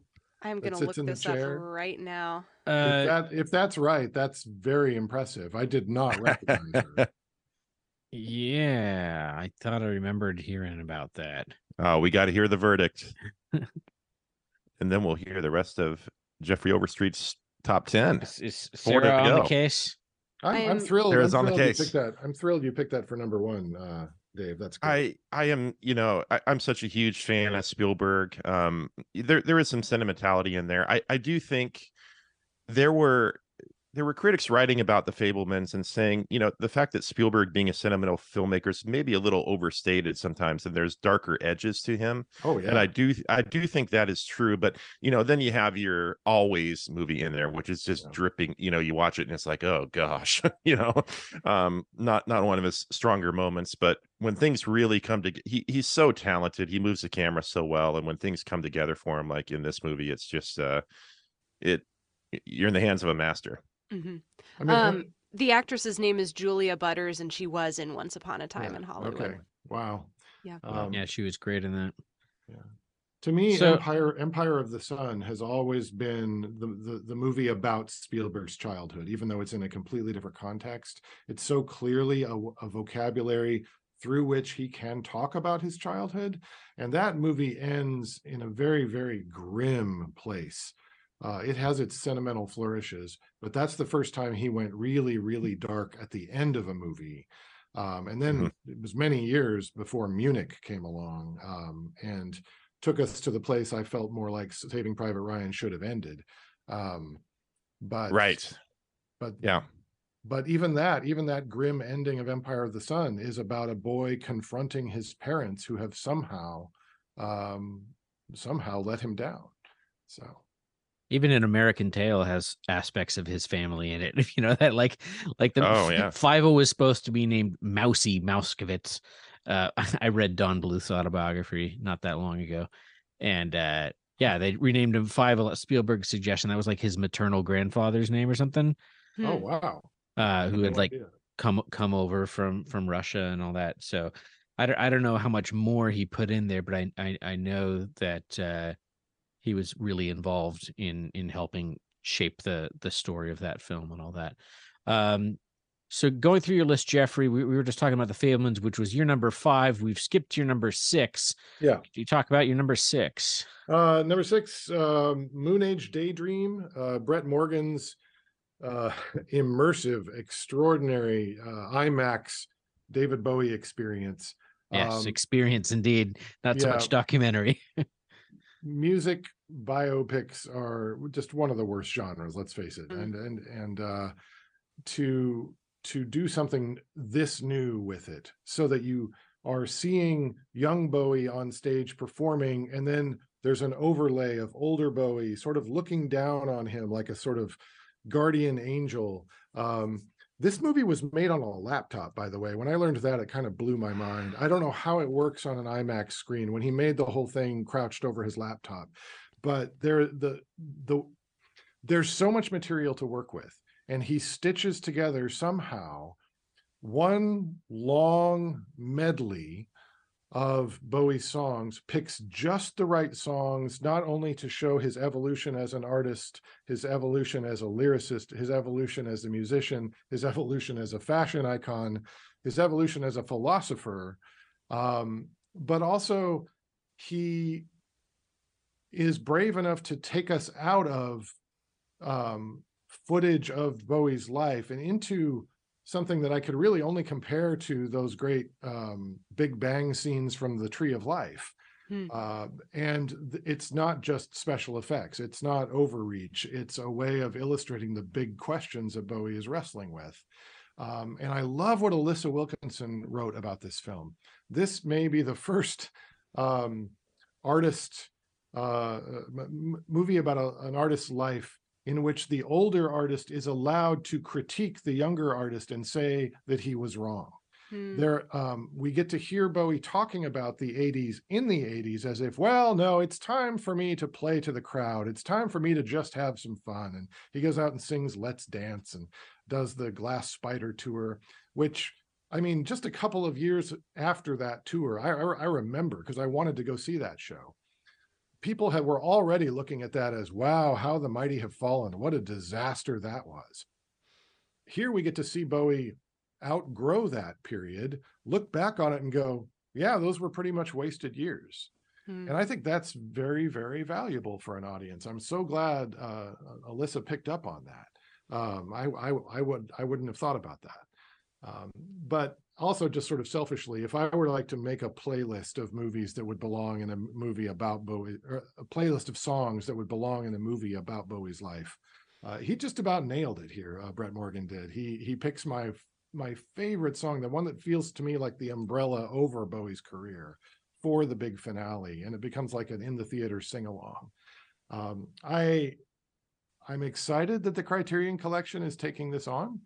I imagine it's going to be loaded with all kinds of other stuff that they cut from the film. I know that they did cut some pretty big numbers from it, but I just I only ever want to see this in IMAX. Uh, it's going to be rough. um, so I'm it, it was a good year for documentaries about music. There was a great one about Sinead O'Connor as Mhm. well, although it was more conventional. Uh, this was just like what it must have been like to be in in Bowie's head. Yeah, you and I saw that one together, yeah, uh, Moon Age Daydream, and it, yeah, it was quite an experience, quite a sensory, uh, uh, purposefully over overload, but like like a proper overload. Uh, yeah, that was it was something else. Uh, I've got the Fabelmans number five. I think I've said enough about that. I've got women talking at number four. I've definitely said maybe too much about that. Um, number three, what do we see when we look at the sky? Oh boy, I saw this the first week of t- of 2022, Hmm. and I don't I don't know. Has anyone here seen it? Sarah, have you I'm seen No. it? Not, no. It's been on my list to see ever since you saw it the first week of January. It's, and I uh, just haven't been able to. It's still uh, easily accessible, but it is long, and it it's almost like somebody read uh, Overstreet's favorite films and tried blending them all because it's got this wings of desire quality to it where you hear a sort of guardian angel narrating what's happening um, in the city of uh, Kutaisi in in Georgia, the, the other Georgia. Um, it's a fairy tale, sort of a Ladyhawke like fairy tale where two people meet. Uh, it's a it's a meet cute. They'd fall in infatuation, I would say, uh, and then an evil, if I remember right, it's an evil streetlight observes their meeting and decides this must stop. and makes sure that they wake up the next morning in different bodies so they can't find each other when they hope to run into each other again. And their lives go on and they get different jobs. And this is set against the backdrop of a town where everyone is obsessed with football or soccer in the World Cup. And the movie has all these wild tangents of watching children play soccer and pretend to be their heroes. The, the title comes from a uh, is a reference to um, how Messi, whenever he would score a goal, would look up at the sky, and how everybody in this movie is looking up at the sky, trying to find a way to express um, what they are longing for, uh, try, trying to find a way to express their desire for transcendence. And we get so many windows on life in this town that it's also like Berlin in Wings of Desire, but like a joyful version of that. Hmm. The dogs have dialogue in this movie. They like following people around and watching the soccer matches, and they have conversations, and the dog friends meet up and go watch the match. Um, um, like power boxes on the street talk. Uh, it's it's very David Lynchian in that there's this strange tension between the natural world and the technology that's everywhere. Um, it's it just oh, there's just so much going on. It's exhausting to talk about. Um, you just, you, you've, you've, you've got to try it out, but but have a lot of coffee ready because it's gonna it's a long sit. Uh, but Anne and I decided to watch this on a whim on a date night, and as soon as I realized how long it was, I'm like, oh, this is going to be the wrong choice. And we had absolutely no regrets. It was uh, so mystifying and strange. So I hope you and get to and uh, re- real quick, you you are not particularly fond of of soccer necessarily, right? Like no, like no, that's not something that you need to be no, all that aware of to enjoy. Okay, no, no. But the attention to um, the faces of the people watching and the the attention to the children playing soccer. There's a slow mo scene of them playing soccer that just goes on and on and on. And it's just pure joy. Mm. It reminded me of the soccer scene in the movie Timbuktu, uh, where the young Muslim uh, boys have to play soccer without a soccer ball because it's against the rules. So they have to imagine the ball. Mhm. Um, it reminded me a lot of, of that. Anyway, Mm. um, if you watch it on Mubi, it is immediately followed by a fascinating interview with the director that um, um, made the experience that much better for me. So um, I would recommend that as well. this uh this episode is sponsored by Mubi. Um, Yes. thank you. if only they would pay us. all right, so now the what we've been leading all up to, we've we've done the number ones for everybody except Jeffrey. Jeffrey's number one. I I, I hinted. uh I think. Oh, he's got two. Think he's at before- number two. After oh Yang yeah, sorry, yeah, sorry. Mhm. After Yang is your number two. Yeah. Your no, your number one. I just want to say it. It is my number one most memorable film going theatrical experience of the year, um, because my son lost two teeth. Um, during in the span of 15 minutes Amazing. while watching this movie. Well, How one appropriate. yeah, uh he he had some loose ones and he had some uh some gummies and lost one during the trailers before the movie started and lost another about 15 minutes in and it did seem very appropriate. Um of course we're talking about marcel the shell with shoes on and so all of our thoughts went to like what would marcel marcel do with these teeth? I mean, so, so jeffrey please Oh, tell us about your love for marcel the shell with shoes on I, I mean, I I've I've reviewed this on Letterboxd like five times. I have a, a separate review at Looking Closer, and then I wrote a follow up essay about it at the Rabbit Room. I can't, so I'm I'm not going to try to cover all of that here. Uh, I will say a few, sort of the my my typical talking points with this one. Um, um, how does a movie, a stop motion uh, movie about a tiny seashell, um, get made when the filmmakers have admitted in interviews that the movie they looked at the most and spent the most time with to make sure this worked was Terrence Malick's The Tree of Life. Hmm. Um, and it explains so much because, again, th- what's happening on the micro level speaks volumes about what's happening on the macro level. Um, these little interactions between these shells work for so many reasons. One, the stop motion animation is so gentle in the way that the original Peanuts cartoons are gentle. Um, this the the warm heart, the big warm heart of it, uh, is like nothing more that I can think of than My Neighbor Totoro. Mm. Um, it Mm. has a sort of Jim Henson spirit to it more than anything outside of Jim Henson I can think of. Um, except maybe Jason Segel's tribute to Jim Henson called The Muppets um, there's so much um, uh, visual creativity um, but i think maybe the master stroke of the whole thing is getting not one but two perfect voice castings down. Uh, jenny slate who has played the character for 10 years now really um, i didn't know that when i saw it when i first saw this. I didn't know about the youtube sensation. Somehow i missed all of that. But jenny slate as marcel is as perfect a match as for an animated character and a voice as anybody i can think of since kermit the frog and um but then you've got Isabella Rossellini as Nana Connie, the grandmother, and she somehow finds notes I haven't heard from her before, and she is just so beautiful in this. Name another children's movie that takes the time for poetry, and not just like in a poetic sense, but reads an entire poem uh, at at like the climactic moment of the movie. That is the climax of the movie. Is this reading of a poem that somehow blesses everything that has come before and everything that is about to happen. Um, and then how do you do stop motion animation when a real dog is in the scene? I mean, I- didn't think about this till later, but suddenly it was like, wait a minute. There are real people in these scenes moving around being themselves. There's a dog barging through things, and the little stop motion animated characters are interacting with them. How did they do that? I'm Mhm. told there are great documentaries out there about how they made this movie. I don't want to see them It's a because split I diopter. believe in Marcel. Back in the day, we'd be And I like it's an optical composite. Uh, I think, and I and I think no movie benefited more this year um, from the timing than this one did.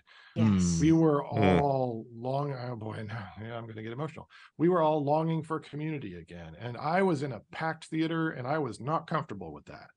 Um, but I was sitting with a bunch of my students who had really wanted to do this because it was at it was playing at SIFF. And I was like, okay, I'll do this. I'll go to a movie with my students. That sounds like fun. And so I was sort of like in that detached sense, sort of I was watching them watch the movie. You know, I was sort of feeling a little bit parental in this situation. And then it, that just all dissolved as soon as the movie um, found its feet, which it finds right away. Um, and I was just, I haven't laughed with a crowd that much, that joyfully um, Hmm. for the duration of a film. I can't, I mean, I can't think of another time. So, okay, I'm going to calm down now. But I am just so grateful for this movie. I won't be surprised if it ends up being my favorite of the decade. And uh, wow. I wow. I've already introduced it to so many people and cherished those experiences being there to see them see it for the first time. Um yeah, and it's got a lot to say about social media. It's got a lot to say about the difference between a community and an audience, Mhm. um, which I think is a, a heavy thing for a, a movie for all ages to take on. So Yeah. I, I knew when I saw it, this is my favorite of the year. If I see something else, it's going to be the great uh, that I like better. It's going to be the greatest film year of all time. Um, yeah. It's so rare to to have a, a film that's able to be both extraordinarily gentle and side-splittingly funny. yes. and and meaningful rather than just Yeah. sentimental. Mhm. Yeah. I was it's it's funny. So I was aware of the Marcel shorts when they first came out. That would have been right around uh, the same time that I was in college actually and um I was not a fan of those shorts, so I went into Marcel the Shell with Shoes on the movie fully expecting to dislike it. Mm. And the way that it disarmed me, it, it didn't make my top 10 list, but it is extremely high up there. The way that this movie disarmed me without me even realizing that it was doing it, and the way that it continued to insist on itself without being, you know, a, a rude guest. Um, I don't know. It was just trem- tremendous. And then talk about timing, Jeffrey. Um, I my um, paternal grandmother passed away not too long after this movie came Oh, out, wow. and so it was an incredibly meaningful experience for me to sit down with this movie and watch it, um, just with the familial situation that I was in at the time. Hmm. And I found it to be a deeply encouraging movie to watch while I was in that state too. Um, and I haven't seen it since then. And I know that if I do see it, I'm going to sob through quite a lot of it, I Yeah. think. Yeah. Um, but yeah, just a, a tremendous movie. So again, you know, the, that theme of, of familial connection and grief, I think, just kind of went through a lot of 2022 for me, um, 2022 for me. And um, yeah, I don't know, Marcel the Shell with Shoes On really captures that in a beautiful and gentle and expressive way. And the score is so good. Disasterpeace is the name of the artist, and it's um, I love Disasterpeace. Going down to the sound the the soundtrack to the game Fez. Uh Mm. his work in that was phenomenal. I have it on vinyl. Uh he Oh. also he also did It Follows. mhm, yep. Uh, and um, Oh, and I believe the uh, Hyperlight Drifter game soundtrack, which Yeah. I love very much. Um, also did the soundtrack for Bodies, Bodies, Bodies last year. Oh wow. Yeah, I heard That's right. that. That's right. Um, yes. and uh, I, I was I was nervous because of the the choices of songs in the movie. Um, a friend of mine, Brian Rust, who's a singer songwriter, has been performing here in Seattle all over the place for gosh, thirty years. Um, he hates "Peaceful Easy Feeling" more than I can say. That is to him like the worst song ever written, and I was really scared loaning my my Blu-ray of this to him because I knew that was coming. He came back to me and he said, "The greatest thing I can say about this great film." is that it made me cry at peaceful, easy feeling for the right reasons. Good. Oh, that's lovely. Oh I, I, wow. I, I, I kind of wonder. I, I had the same experience, um, not the same experience, but Sarah, I was familiar with the shorts when they came out. I actually preferred a different series of shorts that she and Dean Fleischer Camp did that same year. They were Mm. doing Marcel the Shell at the same time that they were doing this series called Catherine, Mm. um, which was yeah, she was just an office drone, and everything is this heightened tonal, almost like Tim and Eric like, but but restrained thing where it's it's very difficult to describe like all of everything that's said is just super banal uh and it, it's yeah it, i found it to be hilarious and i couldn't imagine them making a movie out of it but i was always i was already so familiar with marcel that there wasn't um as much of a surprise with it when when i saw the movie but but them turning it into like i don't remember any of the shorts being particularly moving hmm you know it was a lot of like Some uh, bon mots, and that's about it. yeah yeah kind of not rapid fire because everything is spoken slower but but yeah a bunch of little jokes about what what marcel could do with this or that tiny thing Mhm. uh and so yeah what what they did in in turning this into a feature uh was really really surprising and, and lovely and I'll, I'll be returning to that for sure and hopefully next time i watch it no more teeth will will fall out of my kids heads. Um I, I well, took you, some, uh, I took some pleasure in the fact that the whole panel on the Filmspotting podcast about the films of 2022, the only film that showed up on everybody's lists was Marcel was Marcel. And I was in the Oh, car okay. going, yes. I thought After Yang Yeah. was the one for them as well. That I, I- I know a lot of them had that as their top, but so somebody somebody didn't have it on their list, huh? All right. Yep, Well, yep. Thank you Yeah. so much, Sarah. It's it is late over there. it is late in It's Chicago. late in Chicago. Thank thank you so- Yeah. so much for for for your your patience and sticking with us. Yeah, thank you Um, for having me. Always happy to talk about movies and especially the good ones. Absolutely. Can I can I put So- in a plug for Sarah's uh, book about Alien? Um, Yes. Yes. and also her Substack, uh, the Dodgy Boffin. Actually, Um, uh, I'm on Ghost now. I'm on Substack, but it'll just redirect over to Ghost. Oh Um, wow, okay. yep. Same same Glad for the newsletter update. name though. yes. Okay. And Bright Wall Dark Room. You I can am- find her. A staff writer at Brightwall Darkroom and the co-host of the Seeing and Believing uh, film podcast with Kevin McLenithan. So if you like hearing me talk about movies, I do that every week over there as well. Hi, Kevin. Yeah, that's yeah, Kev, Kevin McLake, Wick, McLengthy name. I think it's his Twitter handle, McLengthy Yes. name. I I Although like he's that. not on Twitter anymore. He's free, uh, unlike the rest of Free from us. Elon. yeah, right. And so yeah, uh, listen to um that's a great film podcast. That's one of my favorites. Um Thank you. Becoming Alien. I just have to Jeffrey brought up the book, but I have to mention the subtitle because it's one of the great subtitles of all time. I can never Becoming- remember it myself. So. Becoming Alien, the beginning and the end of evil in science fiction's most idiosyncratic film franchise. Yep. boom. That's that's Good work, epic Dave. and wonderful. There you go. Thank you. I had it written down. All right. Uh, J- Jeffrey, is there anything you want to plug? Is it too late for people to sign up for your classes this term? Actually, where uh, people are registering right now. uh, Okay, there are all right. nine- there are nine seats left in my film and story class where we are going to read both uh, the short story that inspired After Yang and then watch the film. And because the Mm. film takes the short story and goes far, far, far beyond it.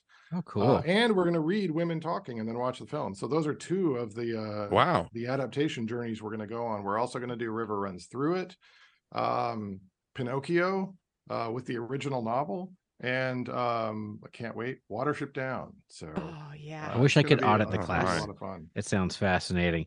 So And everybody listening, apply to SPU Yeah, and, and then and then sign up for for Jeffrey's class. and tomorrow morning I have a meeting where I sign a contract for my next film book. So Wonderful. Nice. You you are you are Congratulations. Congratulations. You are the first to hear about this. That's so Breaking exciting. News, everybody that has listened for two hours Wow. into this, it was all worth it. Yes. Is there a title even Uh, further I through the screen? It's a, little, it's a little early for me to let that detail out. They um they may tell me in the meeting they hate the title, so uh, I'll I'll just wait on that. But but I hope they keep it because I love it. That's all I'll say. down, Nice. down the stream darkly. um, There you go.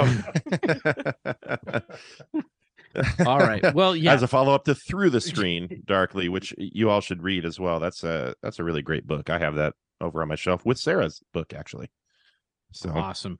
Well, thank thank you so much to both of you. It was so fun to be able to to have uh, uh two guests this week to to really get into it and and hopefully people have been writing down the ones that that sounded of interest to them. You know, you know, tw- tweet at us, tweet at them. You know, get at us if if if you end up watching something because of this that you love. Um, that's what we're trying to do here. Spread spread the word on the good stuff. Um, so thanks, thanks so much. And hey, this wasn't as long as Mr. Bachmann in his class. Dave, is anybody out there still listening? I I think we talked about everything everywhere in film uh uh all all for 2 hours. Every year is a good year for movies if you pay close enough attention. If you if you if you dig hard enough. And Yeah. if you if you know some people that can make some good recommendations, that's that's helpful too. So I'm really glad to know Sarah and Jeffrey and when they're head over heels for something i definitely make a point of trying to see it yeah i think i think it's time to go to bed it's I, I think it's time to wrap this It- up after two plus hours. Yeah. thank you everybody Thank that you. made it this far uh yeah What can we give them? Can we give them anything if they made it this far? i don't know um the next episode is free But there you go. You get what you pay for. Yeah. Send us a tweet if you made it this far. Um, yeah this is please the, yeah if you make it to the end if you hear this tweet at us just uh, should we do like a, a a a secret word or something yeah. Why not? alligator Um, just alligator. just tweet the word alligator Nothing At- else. no context. at VCW Pod or at Muzach or at Dave J. Lester. Just the word alligator, which I think that came to my mind because it features in Pearl. Um, but uh, yeah, just, just tweet alligator and we'll know we'll know what it meant and we'll be very thankful. And if we don't already follow you, I think we should follow you back at that point. Absolutely. So that's what you get if you listen to I this whole fair. thing. Tweet at us. We'll give you a follow. All right, Oh. Dave, take us out. Here we go. This has been another episode of Veterans of Culture Wars. If you like what we're doing here, please leave us a rating and a review wherever you like to get podcasts, as that helps others find our show. You can tweet at us with that secret word at VCW Pod. I'm at Dave J. Lester. Zach is at Muzach, M U Z A C H. And uh, you can also go to Zach's website and check out some cool music, get a vinyl record or two. Uh, muzach.bandcamp.com. Thanks again for coming on down to the VCW. And remember, as always, the podcast is free, but you still need to tithe 10%.